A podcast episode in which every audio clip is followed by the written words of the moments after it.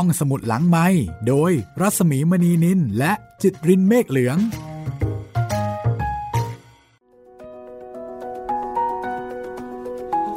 สวัสดีค่ะ ต้อนรับคุณผู้ฟังเข้าสู่ห้องสมุดหลังใหม่นะคะ กลับมาเจอเจอแล้วก็เชิญเข้ามาใช้บริการกันอีกเช่นเคยนะคะ สวัสดีคุณจิตริน สวัสดีครับพี่หมี วันนี้มาเที่ยวอินเดียกันต่อนะคะ ครับ จะบอกว่าเป็นเที่ยวทิปก็ไม่เชิง เพราะว่าพาไปจริง ๆ ค่ะ เป็นเที่ยวย้อนอดีตอย่างนี้ไหมพี่ ใช่ประมาณนั้นนะคะ เป็นการเที่ยวย้อนอดีต เชิเป็งนประวัติศาสตร์ เชิงประวัติศาสตร์ เชิงศาสนาอ่ามีข้อมูลความรู้นะคะ แต่ถ้าเกิดเป็นเที่ยวทิปนี่อาจจะเน้นไปในเรื่องของการจินตนาการใช่ไหมใช่ คิดว่าได้ไปเที่ยวแล้ว อืมก็มีความสุขไปอีกแบบหนึ่งนะคะ ครับ ตอนนี้หลายคนใช้กันเยอะค่ะ แต่ถ้าเกิดเบื่อเที่ยวทิปนะคะ มาฟังห้องสมุดหลังใหม่แล้วก็ท่องเที่ยวไปในโลกของเรื่องราว วันนี้เป็นตอนที่เท่าไหร่แล้วนะคุณจิตริน วันนี้ตอนที่ 25ครับพี่ ค่ะ ของหนังสือสตรีในพุทธการต้นทานแห่งความสุข เรียบเรียงโดยอาทิตย์ยามเช้านะคะแล้วก็จะเป็นตอนของสตรีนางที่ 12 ครับ ซึ่งท่านนี้นี่มีความสำคัญมาก อีกท่านหนึ่งค่ะ ครับพคือระนางประชาบดีโคตมีอ่าพระนามของพระนางประชาบดีโคตมีเนี่ยน่าจะเป็นสตรีในพุทธกาลอีกท่านหนึ่งนะคะ ที่มีคนรู้จักเยอะ คุ้นเคยครับ คุ้นไหมคุ้นมากๆครับ คุ้นเพราะอะไรคุณจิตริน ในพุทธประวัติถ้าตามที่เรียนก็ยังไงต้องมีชื่อนี้แน่นอนครับพี่เพราะว่าเหมือน ถ้าจากในบทเรียนก็เราจะรู้ว่าเป็นมารดาเลี้ยงอืมหือหรือว่าเป็นถ้าให้นับนับศักดิ์ก็อาจจะเป็นน้าน้าสาว ใช่ใช่เป็นนาครับนาแท้ๆเลยด้วยนะคะ เป็นทั้งน้าแล้วก็เป็นแม่เลี้ยงครับ ก็มีความสำคัญหลายสถานนะคะ แล้วเอ่อสำหรับผู้หญิงที่สนใจในเรื่องของการปฏิบัติธรรม แล้วก็การบวช ก็อาจจะมีพระนางประชาบดีโคตมีนี่เป็นไอดอลด้วยก็ได้นะคะอืมเพราะว่าพระนางเนี่ยเป็นภิกษุณีรูปแรกครับ เรียกว่าเป็นแกนนำนะคะแหมจะใช้คำว่าแกนนำก็ไม่โอเคเท่าไหร่นะ เพราะว่าปัจจุบันแกนนำนี่ถูกใช้ไปในเรื่อง ที่ลบๆก็เยอะ คืเรีอยกเหมืว่าอนกับเป็นผู้ริเริ่ม อ่าผู้ริเริ่มนะคะ ให้ผู้หญิงเนี่ยสามารถที่จะเข้าไปเป็นนักบวชในพุทธศาสนาครับเป็นภิกษุณี วันนี้ค่ะ ลองมาติดตามเรื่องราวของพระนางประชาบดีโคตมี โดยส่วนตัวเนี่ยเราแทบไม่รู้จักอะไรพระนางเลยนะ ทราบแค่ว่าทรงเลี้ยงเจ้าชายสิทธัตถะมา เท่านั้นแค่นั้นเองเท่านั้นเองใช่ แต่ว่าก่อนหน้านั้นอ่าพระนาง มีภูมิหลังมายังไง เป็นใครมาจากไหน นิสัยใจคอยังไงครับ อันเนี้ยเราอาจจะไม่ค่อยทราบนะคะ เพราะฉะนั้นวันนี้ค่ะ กับเรื่องราวที่ 12 นะคะ ของสตรีในพุทธการเชิญชวนไปติดตามเรื่องราวของพระนางประชาบดีโคตมี พระนานางของพระพุทธเจ้าค่ะ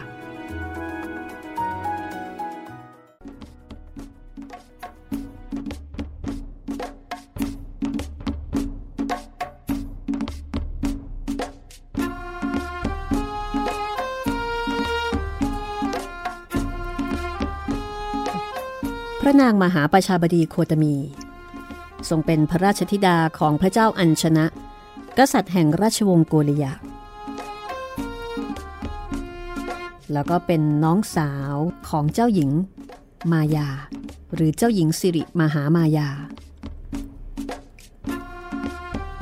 ชีวิตเมื่อทรงพระเยาว์ขณะประทับอยู่ในพระราชวังเทวทหะแผ่นดินเกิดนั้น ทรงมีความรักความผูกพัน แล้วก็ความภูมิใจ ในพระเชษฐภคินี เจ้าหญิงมายามาก เจ้าหญิงมายานั้น ทรงได้รับการสรรเสริญว่า เป็นยอดแห่งสตรี มีความงามอย่างชนิดที่ไม่อาจจะมีมนุษย์หรือเทวดานางฟ้าใดจะเปรียบปานได้ เจ้าหญิงโคตมีเป็นน้องที่รักพี่มาก ไม่เคยทรงมีความริษยา ต่อพระบุญญาบารมีของเจ้าหญิงมายา ไม่ว่าพระเชษฐคินีจะทรงปรารถนาสิ่งใด พระองค์ในฐานะพระคณิ t าก็จะทรงหามาถวายให้ ทรงมีชีวิตที่เติบโตบนเวียน อยู่รอบพระเชษฐคินีอย่างมีความสุข โดยไม่เคยห่างไกลจากกันเลย ต่อมาเมื่อเจ้าหญิงมายา ทรงเข้าพิธีอภิเษกสมรส กับเจ้าชายสุดโทธนะแห่งราชวงศ์สักยะ แล้วก็ต้องย้ายจากกรุงเทวทหะมาประทับอยู่ที่กรุงกบิลพัทพระองค์ก็ตามเสด็จพระเชษฐคินีมาประทับอย่างพระราชวังในกรุงกบิลพัทด้วย ต่อมาเมื่อเจ้าชายสุดโทธนะทรงได้รับพระราชพิธีบรมราชาพิเศษขึ้นเป็นกษัตริย์ เจ้าหญิงมายา ก็ทรงได้รับการสถาปนาขึ้นเป็นพระราชินี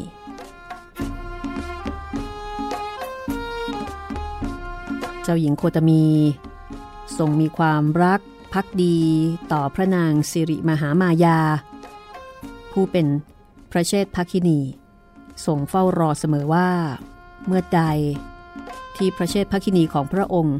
จะทรงมีพระราชโอรสหรือพระราชธิดาถวายพระเจ้าสุดโทธนะ พระราชสวามี ทรงจำได้ดีว่า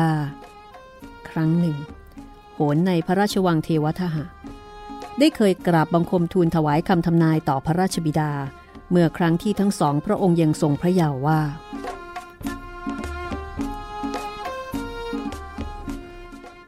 ต่อไปนี้ในการข้างหน้า พระราชกุมารที่จะเสด็จมาประทับในพระคันของเจ้าหญิงมายา จะได้เป็นพระเจ้าจักรพรรดิ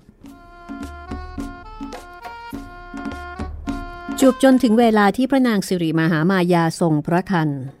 มีพระประสูติการเป็นพระราชกุมาร เจ้าหญิงโคตมีผู้ทรงอยู่ในฐานะของพระนานาง ทรงตื่นเต้นดีพระไทยอย่างที่สุด ทรงหลงรักพระราชกุมารพระองค์นั้นไม่น้อยไปกว่าพระมารดาผู้ทรงให้กำเนิด แต่แล้วเพียงไม่กี่วันหลังจากนั้น ความโศกเศร้า ที่มิอาจจะบรรยายเป็นคำพูด ก็ครอบคลุมไปทั่วพระทัยของเจ้าหญิงโคตมี และทุกผู้ทุกนามในนครกบิลพัทเมื่อพระนางสิริมหามายา พี่สาวที่พระองค์ทรงสนิทเสน่หามากที่สุด เสด็จสวรรคตจากไป ในขณะที่พระราชกุมาร ถือกำเนิดได้เพียงเจ็ดวันเท่านั้น พระเจ้าสุดโทธนะ ทรงเศร้าโศกเสียพระทัยมาก แต่ในฐานะกษัตริย์ที่มีความรับผิดชอบที่ยิ่งใหญ่ส่งสถาปนาเจ้าหญิงโคตมีขึ้นเป็นพระอัครมเหสีแทนและทรงมอบสิทธิ์ขาดในการดูแลพระราชกุมาร ผู้ทรงถูกวางพระองค์ไว้ในตำแหน่งรัชทายาทให้อยู่ในการเลี้ยงดูของพระนางมหาประชาบดีโคตมี พระอัครมเหสีพระองค์ใหม่ โดยทรงมองไม่เห็นผู้ใดที่จะทรงไว้วางพระราชหฤทัยได้มากเท่านี้อีกแล้ว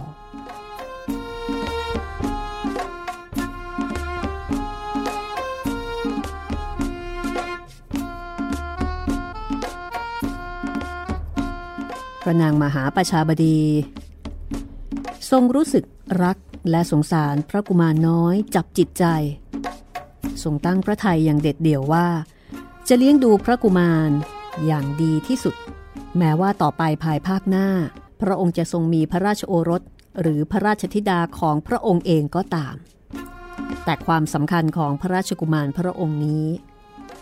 จะต้องมาก่อนและเป็นที่สุดเสมอ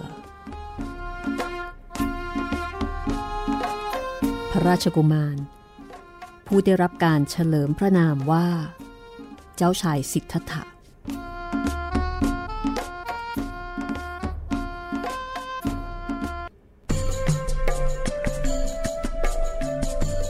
ต่อมาไม่นาน พระนางมหาประชาบดีโคตมี ก็ทรงมี พระราชโอรส และพระราชธิดาเป็นของพระองค์เอง พระราชโอรส มีพระนามว่า เจ้าชายนันทาและพระราชธิดา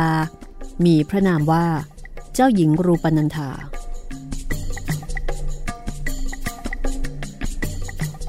แน่นอนว่าในฐานะแม่ ทรงรัก พระราชโอรสและพระราชธิดา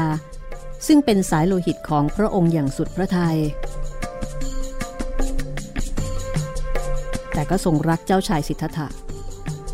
และก็ทรงทุ่มเทเวลา ให้กับเจ้าชายสิทธัตถะมากที่สุด และยังทรงอบรมสั่งสอน ให้พี่น้องทั้งสองพระองค์ คือเจ้าชายนันทะและเจ้าหญิงรูปนันธามีความรักความเคารพใน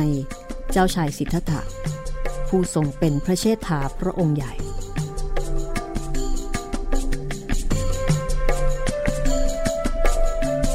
อันว่าเจ้าชายสิทธัตถานั้น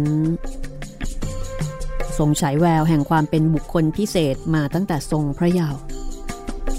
ทรงเป็นพระราชกุมารที่มีความสามารถเป็นเลิศในทุกๆด้าน ทั้งทางด้านการเรียน การกีฬา การใช้อาวุธ และเป็นผู้ที่มีน้ำพระทัยทรงพระกรุณาอย่างยิ่ง โดยเฉพาะต่อพระอนุชาและพระคณิธา ทำให้ทั้งเจ้าชายและเจ้าหญิงทั้งสองพระองค์ ทั้งรักทั้งยำเกรงในเจ้าพี่พระองค์นี้อย่างที่สุดตลอดมา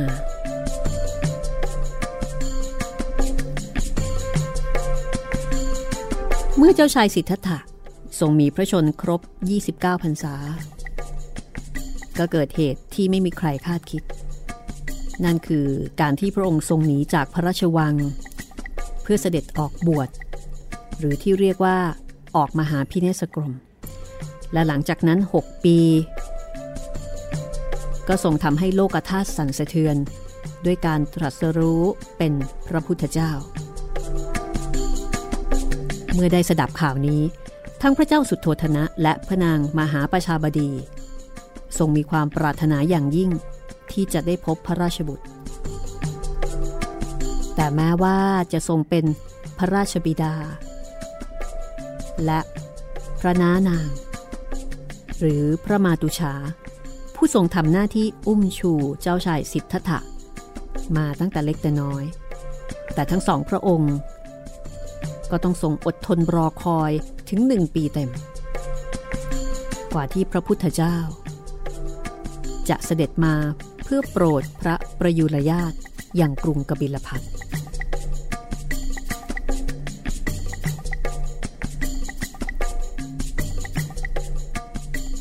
การเสด็จมาโปรดพระประยุรญาติอย่างกรุงกบิลพัทของพระพุทธองค์นั้น สร้างความตื่นเต้นยินดีปรีดาให้กับบรรดาพระญาติทั้งสองราชสกุล คือทั้งราชวงศ์สักยะและโกลยะ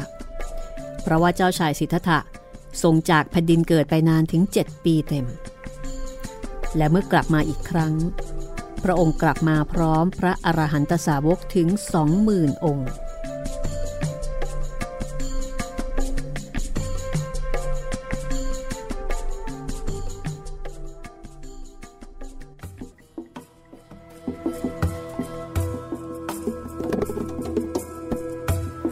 ในเช้าวันแรก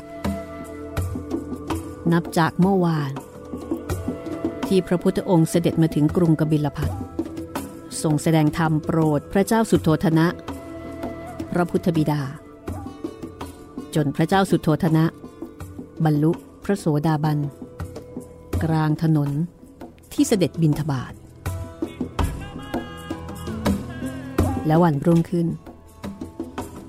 พระองค์เสด็จตามคำกราบบังคมทูลนิมนต์ เพื่อเสวยพระกยาหารอย่างพระราชทาน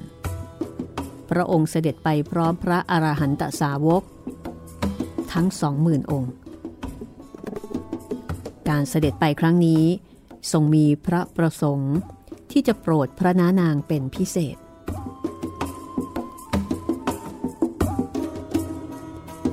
ทรงประทานพระธรรมกถา ธรรมัญเจเร สุจริตัง เป็นอาทิ ว่าบุคคลจงประพฤติสุจริตในธรรม อย่าประพฤติทุจริต ผู้ประพฤติธรรม ย่อมอยู่เป็นสุขทั้งในโลกนี้และโลกหน้า และเมื่อจบพระคาถาลง พระนางมหาประชาบดี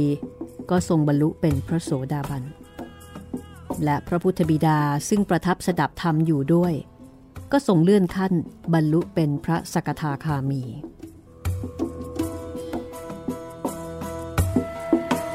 เช้าวันที่สาม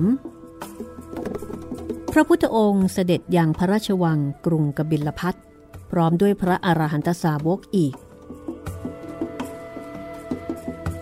คราวนี้ พระเจ้าสุดโทธนะ กราบทูลว่า ข้าแต่พระองค์ผู้เจริญ เมื่อครั้งที่พระองค์ทรงทำทุกขกิริยาอยู่นั้น มีเทพยดาองค์หนึ่ง มาปรากฏกลางอากาศ แล้วบอกกับหม่อมฉันว่า พระราชบุตรของพระองค์มีได้เสวยพระกรยาหารทั้งสิ้นเป็นเวลาหกวันทำให้พระวรกาย แห้งเหี่ยว เหมือนดอกบัวในกองขยะที่เขาเอาไปเผา บัดนี้ พระราชบุตรนั้น ได้สิ้นพระชนเสียแล้วในทางเดินจงกรม ทันทีที่ได้ยิน หม่อมฉันรู้สึกเหมือนมีใคร เอาเหล็กแหลมแทงเข้ามาในช่องโสดทั้งสอง ร้องตอบออกไปว่า เราไม่เชื่อท่าน ตราบใดที่พระโอรสของเรายังไม่บรรลุพระสัพพัญยุตยาน ตราบนั้น พระองค์ไม่มีวันจะสิ้นพระชนเป็นอันขาด แต่เทวดา ได้ตอกย้ำกลับมาว่า พระราชบุตรของพระองค์สิ้นพระชนแล้วจริงๆ กระนั้นหม่อมฉันก็ยังคิดว่า ต่อให้พระอาทิตย์ตกในเวลาเที่ยงวันให้เห็นกับตา การบรรลุพระสัพพัญยุตยานของพระองค์ ก็จะต้องเกิดขึ้นก่อนสิ้นพระชนชีพ สิ่งนี้ ไม่มีวันแปรปรวนเป็นอื่นได้ เยื่อใหญ่ความรักความผูกพันที่บิดามีตบุตรนั้นทำให้บังเกิดพลังมหาศาลได้อย่างน่าอัศจรรย์ เพราะเมื่อพระพุทธองค์ได้ตรัส มหาธรรมปาลชาดกถวายพระพุทธบิดาว่า ในครั้งที่พระองค์ ยังทรงเป็นพระโพธิสัตว์อยู่ในภพหนึ่งนั้น ได้จากบ้านไปเรียนอยู่ในสำนักของอาจารย์ที่สาป่าโมก มีอาจารย์ท่านหนึ่ง ได้นำเอากระดูกแพะมาแสดงแก่บิดา แล้วก็แจ้งว่า บุตรของท่านได้เสียชีวิตแล้ว แต่บิดาก็มิได้เชื่อ ในอดีตการเป็นเช่นไร ปัจจุบันพระบิดาก็ทรงเป็นเช่นนั้น เมื่อจบพระธรรมเทศนา พระเจ้าสุโธธนะ ก็ได้สำเร็จเป็นพระอนาคามี ในวันนั้น พระองค์ทรงเสด็จไปยังพระตำหนักของพระนางเยโสธราพิมพาด้วยทรงเทศนาจันทากินรีชาดกด้วยพระไทยกรุณา จนพระนางบรรลุเป็นพระโสดาบัน ในวันที่สี่ ราชวงศ์สักยะและโกริยะ ร่วมกันจัดงานอภิมงคล โดยจัดควบทีเดียวสองงาน นั่นคืองานฉลองปราศาสตร์ใหม่และงานอภิเษกสมรส ระหว่างเจ้าชายนันทะ ผู้ทรงเป็นพระราชโอรสของพระนางมหาประชาบดีโคตมี กับเจ้าหญิงชนบทกัลยาณี ผู้ทรงมีความงามเป็นเลิศ งานนี้ เจ้าชายนันทะ พระพุทธอนุชา ไม่ทรงมีโอกาสได้เสด็จเข้าห้องหอ เพราะว่า เมื่อพระพุทธองค์เสวยพระกยาหารเสร็จแล้ว ทรงประทานบาทให้แก่เจ้าชายนันทะ เพื่อที่พระองค์จะได้ตรัสมงคลคาถาอวยพรแก่พระประยุรญาติ แต่หลังจากที่ทรงลุกจากพระอาสนะแล้ว ได้เสด็จลงปราศาสตร์ และทรงพระดำเนินต่อไป โดยมิทรงขอรับบาทคืนจากพระอนุชาทำให้เจ้าชายนันทะต้องทรงถือบาทตามเสด็จ โดยทรงคิดในพระทัยว่า พระเชษฐาคงจะทรงรับบาทคืนเมื่อถึงหน้าประตูปราศาสตร์แต่พอถึงหน้าประตูปราศาสตร์พระพุทธองค์ก็ยังมิตรัสสิ่งใดทำให้เจ้าชายนันทะ ยังทรงต้องถือบาทตามเสด็จต่อไป โดยมีความเกรงพระไทยมาตั้งแต่ยังทรงพระเยาว์ทรงคิดเอาเองว่าถึงตรงโน้นคงจะทรงรับ และเมื่อยังไม่ทรงรับ ก็คิดว่าทัดไปอีกหน่อยคงจะทรงรับ หรือไม่ก็ถึงโคนไม้นั้น คงจะทรงรับบาตรอย่างแน่นอน เพราะวันนี้พระองค์ทรงเป็นเจ้าบ่าว และเพิ่งผ่านพิธีแต่งงานมา แต่พระบรมศาสดาก็ยังคงเสด็จพระดำเนินเรื่อยไป โดยไม่ตรัสสิ่งใดเลย เจ้าชายนันทะจึงต้องถือบาทตามเสด็จไป ด้วยอาการสงบ และก็ไม่ตรัสสิ่งใดเลยอีกเช่นกัน หากในพระไทยของผู้ที่ทรงเป็นเจ้าบ่าวหมาดๆนั้น ทั้งร้อนรุ่ม กระสับกระส่ายและกระบนกระวายยิ่งนัก ทรงคิดถึงแต่เจ้าหญิงชนบทกัลยาณี ที่เยี่ยมพระพักมาตรัสสั่งว่า ข้าแต่พระลูกเจ้า ขอพระองค์รีบเสด็จกลับมาโดยด่วนนะเพคะ ตราบจนลุถึงนิโครธารามที่ประทับ พระเชษฐาบรมศาสดา จึงทรงมีพระกรุณาตรัสกับเจ้าชายนันทะว่า นันทะ เธอจะบวชหรือ เมื่อได้ยินคำถามเช่นนั้น เจ้าชายนันทะ รู้สึกเหมือนมีสายฟ้าฟาดลงกลางหาไทย จะต้องกราบทูลปฏิเสธให้ชัดเจนลงไป เพราะทรงคิดถึงเจ้าหญิงชนบทกัลยาณีผู้เป็นเจ้าสาวเสียเหลือเกินแต่เมื่อเพเยอพระโอษจะต่อไป เจ้าชายหนุ่ม กลับตรัสต่อไปในทิศทางตรงกันข้ามด้วยความเกรงพระทัยว่า พระพุทธเจ้าค่ะ ข้าพระองค์จะบวช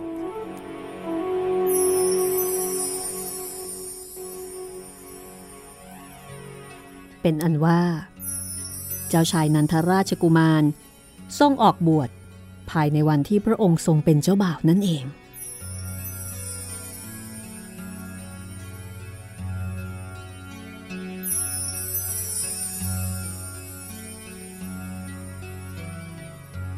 างด้านของพระเจ้าสุดโทธนะนั้น หลังจากที่เจ้าชายสิทธัตถะ พระราชโอรสพระองค์โตทรงออกบวชเมื่อเจ็ดปีก่อน พระองค์ก็ตั้งพระทัยที่จะยกราชสมบัติ ให้แก่เจ้าชายนันทะพระราชโอรสองค์รอง แต่เมื่อเหตุการณ์กลับกลายไปเป็นเช่นนี้ ความหวังสุดท้ายของพระองค์ จึงทรงเหลืออยู่ที่พระกุมารราหุล ผู้เป็นพระราชนัดดา ผู้เป็นพระราชโอรสของเจ้าชายสิทธัตถะเพียงพระองค์เดียว แต่แล้วในวันที่ 7 ของการเสด็จเยือนกรุงกบิลพัทพระพุทธองค์ก็ทรงมีรับสั่งให้พระสารีบุตรทำการบรรพชาให้แก่พระกุมารบราหุล ผู้ทรงมีพระชนเจ็ดพรรษา ให้ทรงเป็นสามเณรรูปแรกในพระพุทธศาสนา เรื่องนี้ จึงทำให้พระเจ้าสุดโทธนะทรงเสียพระทัยมาก ที่ไม่ทรงเหลือพระทายาทสายตรง ในการที่จะสืบทอดราชบัลลังก์จากพระองค์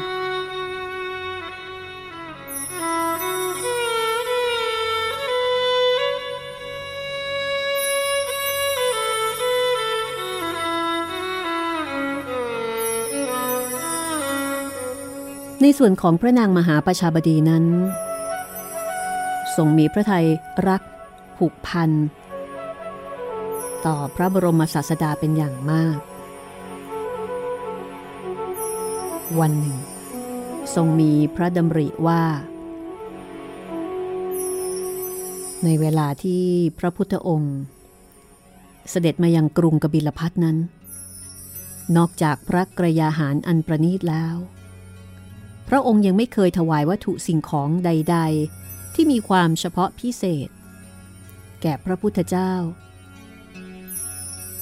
ส่งครุ่นคิดอยู่นาน จนในที่สุด ก็ตกลงพระไทย ที่จะถวายจีวรสาดกส่งพิจารณาว่า ผ้าที่สูงค่าจนประมาณราคามิได้นั้น พระนางมีอยู่เป็นจำนวนมาก ถึงกระนั้นก็ยังไม่บริบูรณ์เหมาะสมเพียงพอ กับศรัทธามหาศาลของพระองค์ ทรงคิดว่าหากปรารถนาจะทำบุญที่ประณีตที่สุดแล้ว ควรจะต้องเริ่มทำด้วยพระองค์เอง ตั้งแต่การปั่นฝ้ายด้วยพระหัตถ์จึงทรงมีรับสั่ง ให้ช่างทองทำอ่างทองคำแท้ขึ้นเจ็ดใบ จากนั้นก็ทรงเตรียมดินที่ผสมผงอันละเอียดของทองคำเตรียมเปลือกไม้ ซึ่งเป็นเปลือกไม้หอม และน้ำผึ้งแล้วบรรจุจนเต็มอ่างทองคำนั้น จากนั้นก็นำเมล็ดฝ้ายลงเพาะ และทรงเฝ้ารดด้วยน้ำนมโคที่ผสมผงละอองทองคำเมื่อต้นฝ้ายเจริญเติบโตจนออกดอกและแก่จัด ได้แตกออกเป็นปุยฝ้ายซึ่งมีสีเหลือง ราวสีทองคำสุก พระองค์ทรงเก็บฝ้ายด้วยพระหัตถ์ของพระองค์เอง ใส่ลงในพระอบทองคำทรงเลือก หีบ ดีด และปั่นฝ้ายเอง โดยไม่ได้มีผู้ใดช่วยเลย จนกระทั่งได้เส้นได้ละเอียดที่มีสีเหลืองดุดทองคำเป็นจำนวนที่มากเพียงพอ จึงทรงหาช่างหูฝีมือเลิศ เมื่อช่างมาแล้ว ก็มีรับสั่งให้ช่างชำระล้างร่างกาย ให้สะอาดหมดจด ให้รับประทานอาหารอย่างดีที่สุด แล้วส่งประทานเสื้อผ้าพร้อมเครื่องประดับที่งดงามให้เขาสวมใส่ ทั้งหมดนี้ก็เพื่อให้จิตใจของช่างนั้น เบิกบานมีความสุข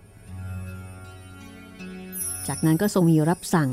ให้คาดเพดานโรงหูกภายในพระราชวังด้วยผ้า แล้วห้อยประดับดอกไม้ที่มีกลิ่นหอม ซึ่งร้อยกรองอย่างประณีต พระนางเสด็จมาที่โรงหูพร้อมสตรีผู้เป็นบริวารทุกวัน เพื่อทอดพระเนตรการทอผ้า โดยไม่เคยทรงหยุดเลย แม้แต่วันเดียว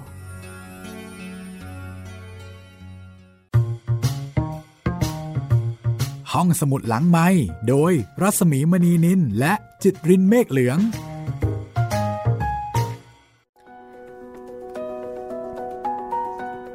เริ่มต้นแบบเบาๆนะคะสำหรับเรื่องราวของพระนางมหาประชาบดีโคตมี ในฐานะของพระนานางของพระพุทธเจ้าค่ะ จากหนังสือสตรีในพุทธการต้นทานแห่งความสุขที่เรียบเรียงโดยอาทิตย์ยามเช้า ที่วันนี้นำเสนอเป็นตอนที่ 25 แล้วค่ะ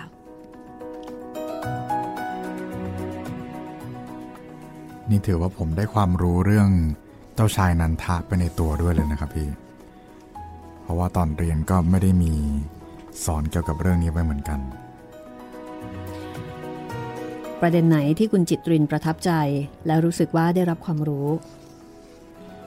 อืมประเด็นที่บวชในวันแต่งแน่ ๆ เลย ใช่ครับ มันแล้วแล้วแล้วผมคิดว่าตอนที่เจ้าชายนันทะตอบก็คงจะ ไม่ไม่ได้อยากนะตอนนั้นนะครับพี่ก็คือตอบเพราะว่าเกรงใจ เราจะเห็นภาพเลยนะว่า คือเห็นภาพของของคือนึกถึงความรู้สึกได้ว่าคงอึกอักอึกอักแบบ เอ๊ะ เอาไงดีครับ พระพุทธเจ้าก็ไม่พูดอะไรเลย ทางด้านเจ้าชายก็เกรงใจ ก็อุ้มบาทเดินตามครับ ระหว่างนั้นก็คงจะคิดไปต่าง ๆ นานาว่า เอ๊ะเอ๊ะทำไม ท่านไม่พูดอะไรกับเราบ้างเลยว่าจะให้เราวางบาตรตรงไหนจะรับบาตรไปเมื่อไหร่ทำตัวไม่ถูกทำตัวไม่ถูกแบบเอ๊ะยังไงกันแน่ แล้วอยู่ๆพระพุทธเจ้าก็ถามประโยคที่แบบโอ้โหปังเลยนะคะ เธอจะบวชเธหอรือจะบวชหรือโอ้โหสั้น ๆเลยค่ะ ก็ อยากจะตอบอีกแบบหนึ่งแต่ปรากฏว่า กลับตอบไปอีกแบบหนึ่ง ซึ่งตรงกันข้ามกันอย่างสิ้นเชิงครับเอ่อสำหรับเจ้าชายนันทะนี้นะคะ ก็มีประวัติระบุว่า หลังบวชเนี่ยค่ะ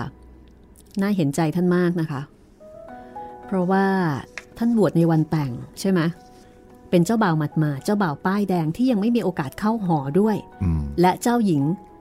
หรือว่าเจ้าสาวเนี่ยก็สวยแบบเป็นคนที่สวยมากด้วย คือยังมี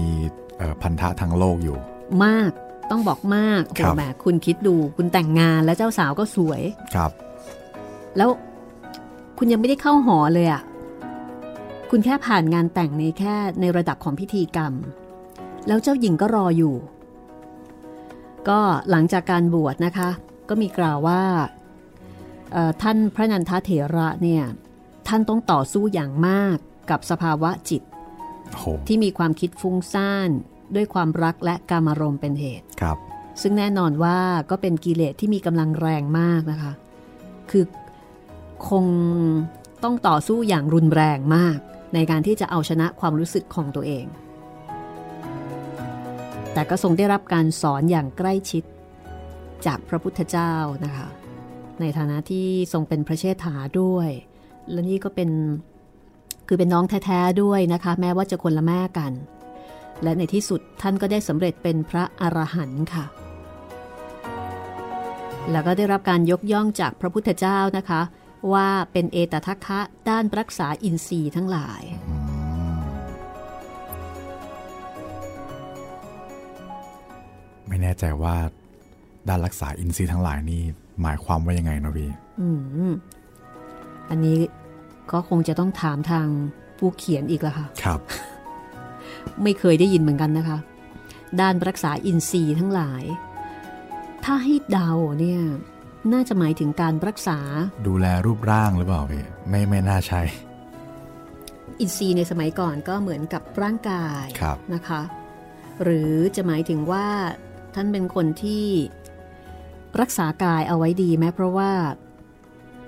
ท่านต้องต่อสู้กับเรื่องของกิเลสกับอ๋อถ้าพูดง่ายๆก็เรื่องของอารมณ์ทางเพศครับใช่ไหมแต่ยังเพราะว่าท่านเพิ่งแต่งงาแต่นยังรอดพ้นมาได้ แล้วท่านก็บรรลุเป็นพระอรหันต์ด้วยอืมก็ถือได้ว่าเป็นศึกสำคัญใหญ่หลวงของเออผู้ที่อยู่ในวัยเจริญพันธุ์น่ะครับ แล้วก็เจ้าหญิงก็บอกกลับมานะคะ เจ้าพี่น้องรออยู่โอ้โหแหมไม่ใช่เรื่องง่ายเลยทีเดียว ก็คือง่าย ๆ ก็คือฮอร์โมนกำลังใช่ ต้องเอาชนะพล่านฮอร์โมนให้ได้นะครัคะบยากมาก แต่คนที่น่าเห็นใจนะคะ ก็คือพระเจ้าสุโธธนะครับ เพราะว่าตอนนั้นก็เอ่อกะว่าคนนี้แหละที่จะสืบราชบัลลังก์ใช่ไหมเพราะว่าเอ่อเจ้าชายสิทธัตถะก็ออกผนวดไปแล้ว ใช่ ก็เลยต้องให้ ก็ต้องเป็นรัชทายาทรองลงมาครับ ก็เป็นเจ้าชายนันทะ ซึ่งก็เหมาะสมด้วยประการทั้งปวงครับ แล้วลองนึกถึงจิตใจของคนเป็นพ่อนะคะ คือไม่ได้เป็นพ่ออย่างเดียว แต่ว่าเป็นพระราชาราชาด้วย มีภาระหน้าที่ที่ต้องรับผิดชอบปรากฏว่า อะอุ๊ยคนนี้ไม่ได้ละอะถ้างั้นเป็นคนนี้ก็แล้วกัน อีกคนหนึ่งก็ ปรากฏว่า เอ้า ไม่ได้อีก คนนี้ก็บวชไปอีก จากนั้นพอถึงรุ่นหลาน ใช่ พระราหุล ซึ่งยังเด็กอยู่เจ็ดขวบ ครับ ปรากฏว่า เอ้า อีกคนหนึ่ง ไปเป็นเนนอีกท่านหนึ่งแล้ว ถ้าคิดในทางโลกนะคะ ในฐานะผู้บริหารเนี่ยที่จะหาผู้ที่สืบทอดโอ้โหท่านก็คงกลุ้มใจอยู่เหมือนกันนะคะตอนนั้น แต่ในส่วนของพระนางมหาประชาบดีโคตมีเนี่ยค่ะ ในฐานะที่เอ่อพระองค์ก็ก็ต้องบอกว่าพระองค์ก็เป็นพระราชินีอะเนาะครับ ในหนังสือนี่บอกว่า พระองค์ไม่ได้รู้สึกกลุ้มใจเหมือนกับพระเจ้าสุโธธนะ แต่ตรงกันข้ามค่ะ ทรงรู้สึกปิติยินดีนะคะ ที่เจ้าชายนันทะราชโอรสแล้วก็พระกุมารบราหุลผู้เป็นหลานเนี่ยสละทางโลก แล้วก็ออกบวชตามพระพุทธเจ้า คือกลายเป็นว่าคนที่กลุ้มใจคือพระเจ้าสุโธธนะ แต่พระนางมหาประชาบดีเนี่ยยินดีค่ะ อนุโมทนาสาธุเลย แล้วก็จะเห็นว่าการทอผ้าของพระองค์นี่โอ้โหโอ้อลังการมาก อลังการมากนึกถึงตอนนั้นเลยอะอืมตอนนางสุชาดาไงอ๋อที่เลี้ยงโคอะอ๋อใช่ใช่ไหมครับโอ้สเกลพอๆกันเลย ใช่ จะเห็นได้ว่าโอ้โหคนแตะก่อนเวลาเขาจะทำอะไรนี่เขาเก็บทุกเม็ดเลยนะครับ ละเอียดมาก เอาละค่ะเดี๋ยวเราไปติดตามฟังกันต่อนะคะ โดยเฉพาะในเรื่องของการทอผ้าค่ะ ยังมีต่อ มีต่อค่ะ คือเหมือนกับว่าท่านตั้งใจมากอะเนาะครับว่าในฐานะที่เป็นคนที่เลี้ยงดูมาอืมแล้วก็ทรงรักเจ้าชายสิทธัตถะเนี่ยมาก เพราะฉะนั้นสิ่งที่จะถวายพระพุทธเจ้าเนี่ยจึงมีความหมายหลายในยะนะคะ ก็เป็นการทอผ้าที่มีความพิเศษมาก ๆ เลย เดี๋ยวมาติดตามฟังกันต่อนะคะว่า ผลผลิตจากการทอผ้า ที่ทรงควบคุมดูแลเอง ตั้งแต่ตอนปลูกฝ้ายเนี่ยนะคะ ได้ผลผลิตออกมาเป็นอย่างไรค่ะ กับเรื่องราวของพระนางมหาประชาบดีโคตมีค่ะ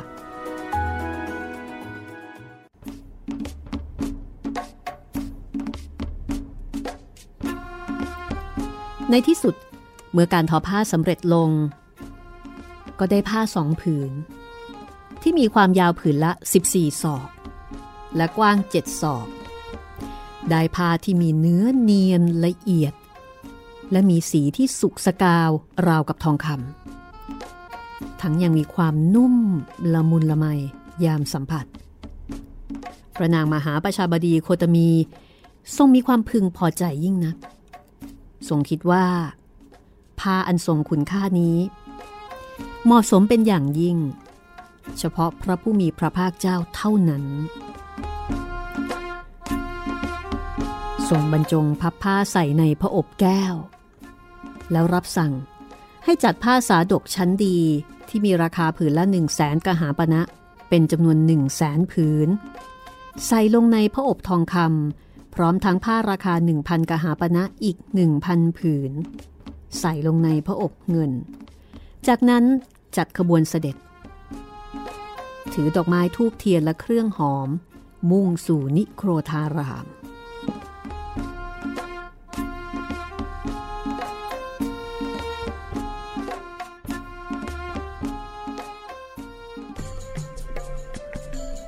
พระผู้มีพระภาคเจ้า ซึ่งขณะนั้นเสด็จยังกรุงกบิลพัทเป็นครั้งที่สองประทับอยู่บนบัลลังก์ท่ามกลางสงฆ์ทั้งหลาย เมื่อขบวนเสด็จมาถึง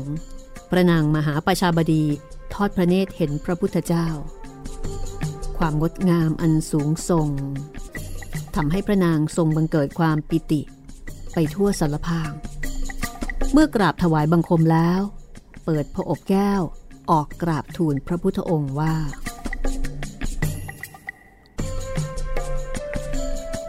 ข้าแต่พระองค์ผู้เจริญ สุวรรณพัฒจีวรทั้งสองผืนนี้ หม่อมฉันปลูกต้นฝ้ายเอง ทั้งเก็บ หีบ ดีด และปั่นฝ้ายด้วยมือของตนเอง ด้วยความปรารถนาจะน้อมกล้าวถวายแด่พระองค์ ขอทรงพระกรุณา อนุเคราะห์ รับภูษาทั้งคู่ที่หม่อมฉันเพียรพยายามนี้ เพื่อประโยชน์และความสุขแก่หม่อมฉันสิ้นการละนานเถิดพระผู้มีพระภาคเจ้า ตรัสตอบว่า ดูก่อนพระนางมหาประชาบดี ขอจงถวายผ้านี้ แด่พระสงฆ์เถิด จะเกิดพลานิสงที่มหาศาลมากกว่าถวายให้กับตถาคต เหตุที่พระพุทธองค์ตรัสเช่นนี้ เพราะพระองค์ต้องการจะอนุเคราะห์แก่พระนานาง ด้วยทรงเห็นว่า เมื่อแรก ที่พระนางประชาบดีโคตมีจะทำบุญ โดยเจาะจงกับพระองค์ เจตนาทั้งสามของพระนาง คือปุพพะเจตนา ได้แก่เจตนาก่อนที่จะทำกุศล มุญจนะเจตนา มีความตั้งใจขณะที่กำลังให้ อัปราประเจตนา เจตนาที่จะสละ คือทั้งก่อนกระทำในขณะกระทำและเมื่อได้กระทำแล้ว เมื่อเป็นเช่นนี้ หากพระนางได้ถวายให้พระสงฆ์พร้อมเจตนาสามเช่นกันจะรวมกันเข้าเป็นเจตนาทั้ง 6 อย่างบริบูรณ์ อานิสงส์แห่งวัตถุทานนั้นก็จะมีมากทำให้เกิดประโยชน์และความสุขแก่พระนางตลอดกาลนาน พระพุทธองค์จึงตรัสห้ามถึงสามครั้ง และหากพระนางถวายทานนี้ให้แก่พระสงฆ์จะทำให้คนทั้งหลาย ซึ่งเกิดมาในรุ่นหลัง มีจิตที่เคารพในพระสงฆ์มาก อีกประการหนึ่งทรงมีพระดำริว่า พระองค์จะประดิษฐานอยู่ในโลกนี้มิได้นาน ก็จะเสด็จปรินิพานอย่างแน่นอน แต่คำสอนของพระองค์จะสถิตดำรงอยู่ที่พระสงฆ์ประชาชนจะเกิดความเคารพนับถือว่าพระสงฆ์ก็เป็นทักขินัยบุคคล คือผู้ควรแก่การรับทักษิณาทานเพื่อผลอันเจริญ เมื่อพระสงฆ์มีจตุปัจจัยอันเป็นเครื่องอาศัย ที่ทำให้ไม่ลำบากกับเพศบรรพชิต และการศึกษาปฏิบัติธรรมแล้ว ก็จะทำให้ศาสนาของพระองค์ดำเนินไปได้ครบ 5,000 พระวสา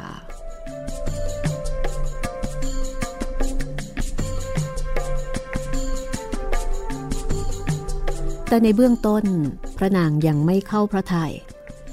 เมื่อสดับฟังการปฏิเสธของพระบรมศาสดาแล้วก็ทรงนิ่งไปชั่วขณะ แต่แล้วก็เฝ้ากราบทูล ให้พระองค์ทรงรับจีวรคู่ที่พระนางจะถวายอยู่เช่นเดิมอีกถึงสองครั้ง แต่พระพุทธเจ้าก็ยังคงยืนยัน ยืนยันเช่นเดิมไม่เปลี่ยนแปลง ว่าให้พระนางนำผ้านี้ไปถวายแด่พระสงฆ์พระนางมหาประชาบดีทรงเสียพระทัยและเศร้ามาก ได้เสด็จตามไปหาพระอานนท์จนพบ แล้วก็ทรงเล่าเรื่องให้ฟัง จากนั้นก็ตรัสวิงวอนขอให้พระอานนท์นั้น กราบทูลถามพระบรมศาสดาว่า พระนางทำสิ่งใดผิด พระองค์จึงทรงไม่รับภูษาที่พระนางตั้งใจนำมาถวายเช่นนี้ พระอานนท์จึงเข้าเฝ้าพระพุทธเจ้า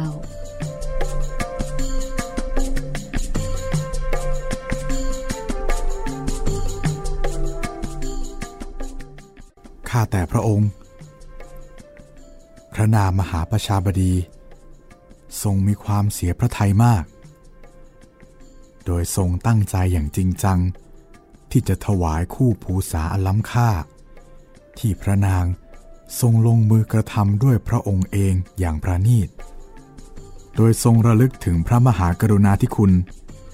ที่พระองค์ทรงกระทำให้พระนางถึงไตรสรณคม และได้บรรลุเป็นพระโสดาบัน รู้แจ้งในอริยสัจสี่โดยไม่มีความเคลือบแคลง จากนั้นพระผู้มีพระภาคก็ตรัสว่า บุคคลผู้มีความกตัญญูต่ออาจารย์ ผู้ซึ่งทำให้ตนดำรงอยู่ในศีล มีความมั่นคงในพระรัตนตรัยอย่างไม่หวั่นไหว แล้วก็หมดความสงสัยในอริยสัจสี่ดังเช่น พระนางมหาประชาบดีนี้ ควรที่จะได้รับการสรรเสริญและกระทำอัญชลีจากนั้นก็ตรัสอธิบาย เรื่องการถวายปาติบุคริกทานว่า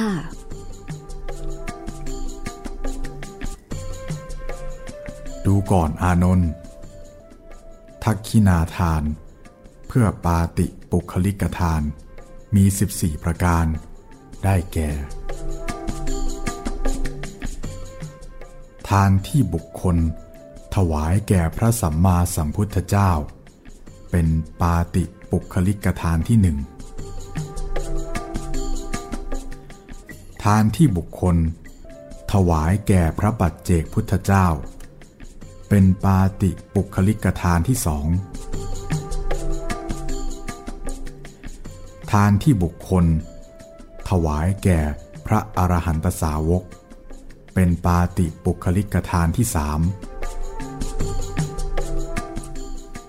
ทานที่บุคคล ถวายแก่ผู้บำเพ็ญเพียร เพื่อทำให้แจ้งพระอรหัตผล เป็นปาติปุคลิกทานที่สี่ทานที่บุคคล ถวายแก่พระอนาคามี เป็นปาติปุคลิกทานที่ห้า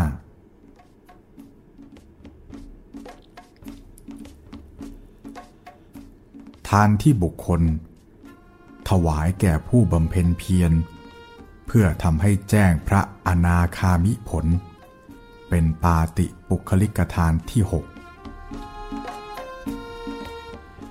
ทานที่บุคคล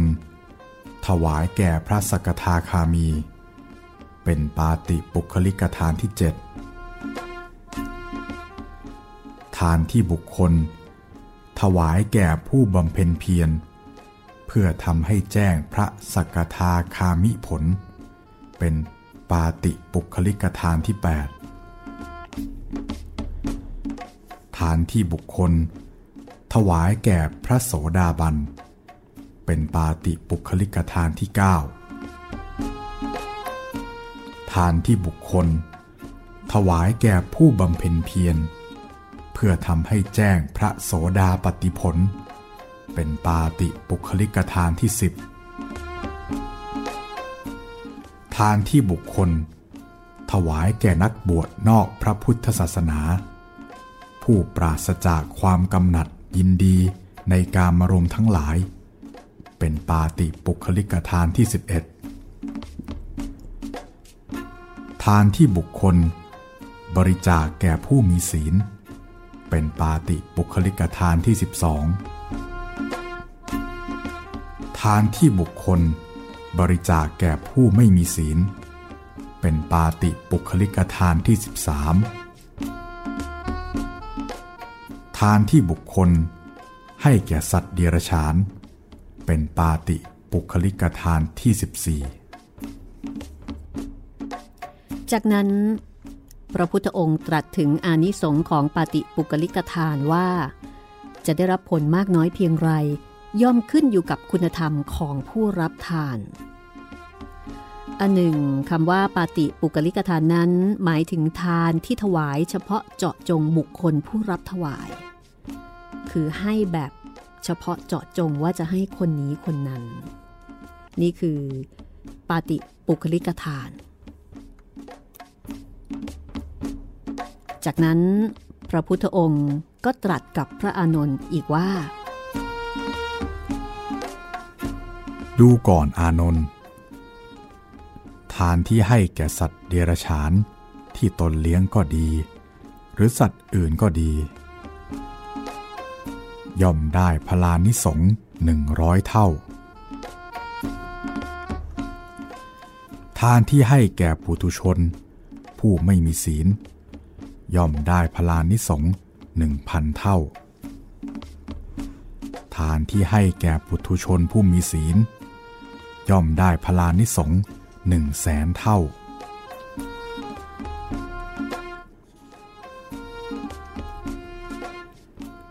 ทานที่ถวายแก่นักบวชนอกพระพุทธศาสนา ผู้ปราศจากความกำหนัดยินดีในการมรมทั้งหลาย ย่อมได้พลานิสงหนึ่งแสนโกดเท่า ทานที่ถวายแก่ผู้บำเพ็ญเพียร เพื่อทำให้แจ้งพระโสดาปติผล ย่อมได้พลานิสงเป็นอสงไขยที่นับประมาณเป็นเวลามิได้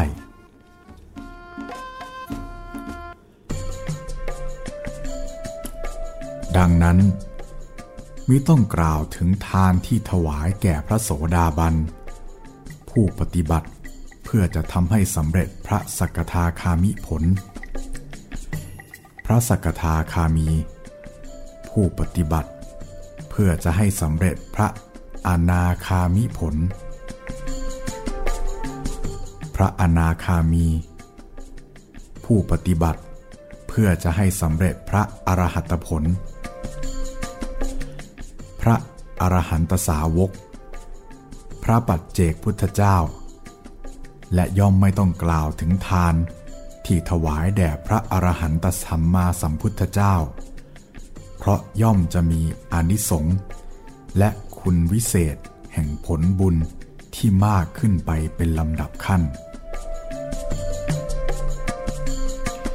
จากนั้นทรงแสดงเรื่องสังฆทาน คือการถวายทานแก่พระภิกษุสงฆ์โดยไม่เจาะจง ว่ามีอานิสงส์มากกว่าการถวายแบบเจาะจง ดูก่อนอานนท์ทักษิณาทานที่จัดว่าเป็นสังฆทานนั้น มีเจ็ดประการ คือ ทานที่ถวายแก่พระสงฆ์สองฝ่าย ทั้งภิกษุและภิกษุณี ซึ่งมีพระพุทธเจ้าเป็นประธาน ได้ชื่อว่า สังฆทานที่หนึ่งานที่ถวายแก่พระสงฆ์สองฝ่าย ทั้งภิกษุและภิกษุณี ในเวลาที่พระพุทธเจ้าปรินิพพานแล้ว ได้ชื่อว่า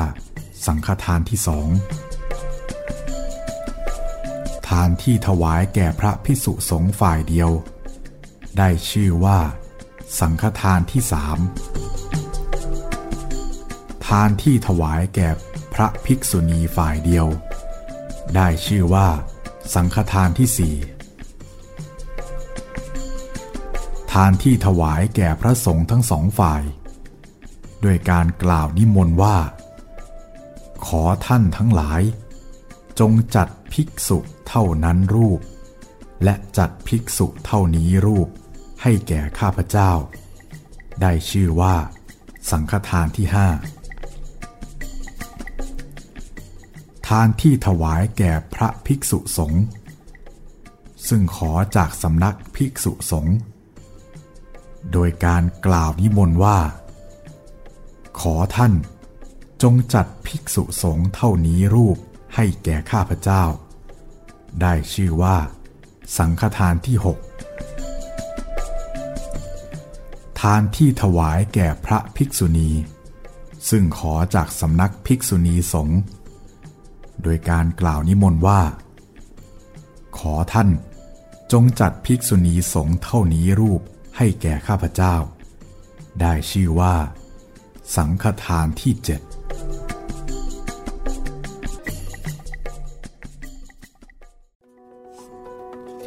เอาไว้แค่นี้ก่อนแล้วกันนะคะ เหมือนกับเรานี่กำลังเข้าสู่บทเรียนพระพุทธศาสนาเลยนะคะ โอ้โหเหมือนเรียนพระพระธรรมวินัยเลยครับพี่ เกี่ยวกับเรื่องเออ การถวายสังฆทานครับ ซึ่งอันนี้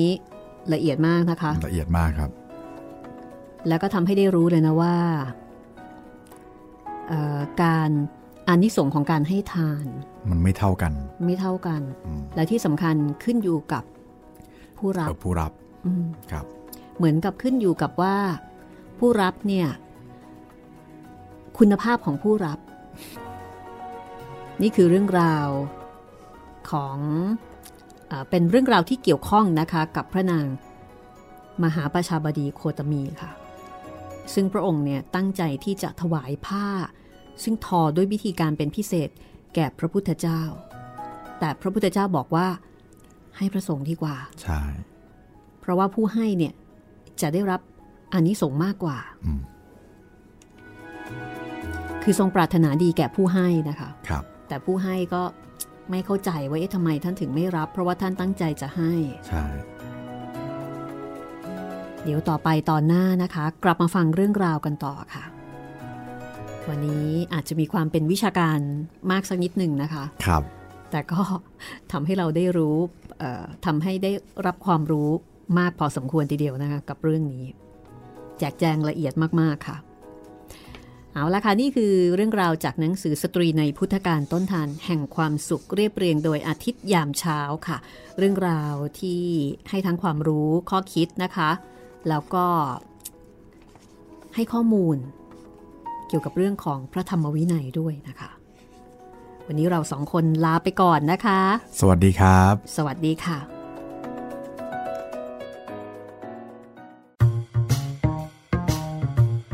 ห้องสมุดหลังไม้โดยรัสมีมณีนินและจิตรินเมฆเหลือง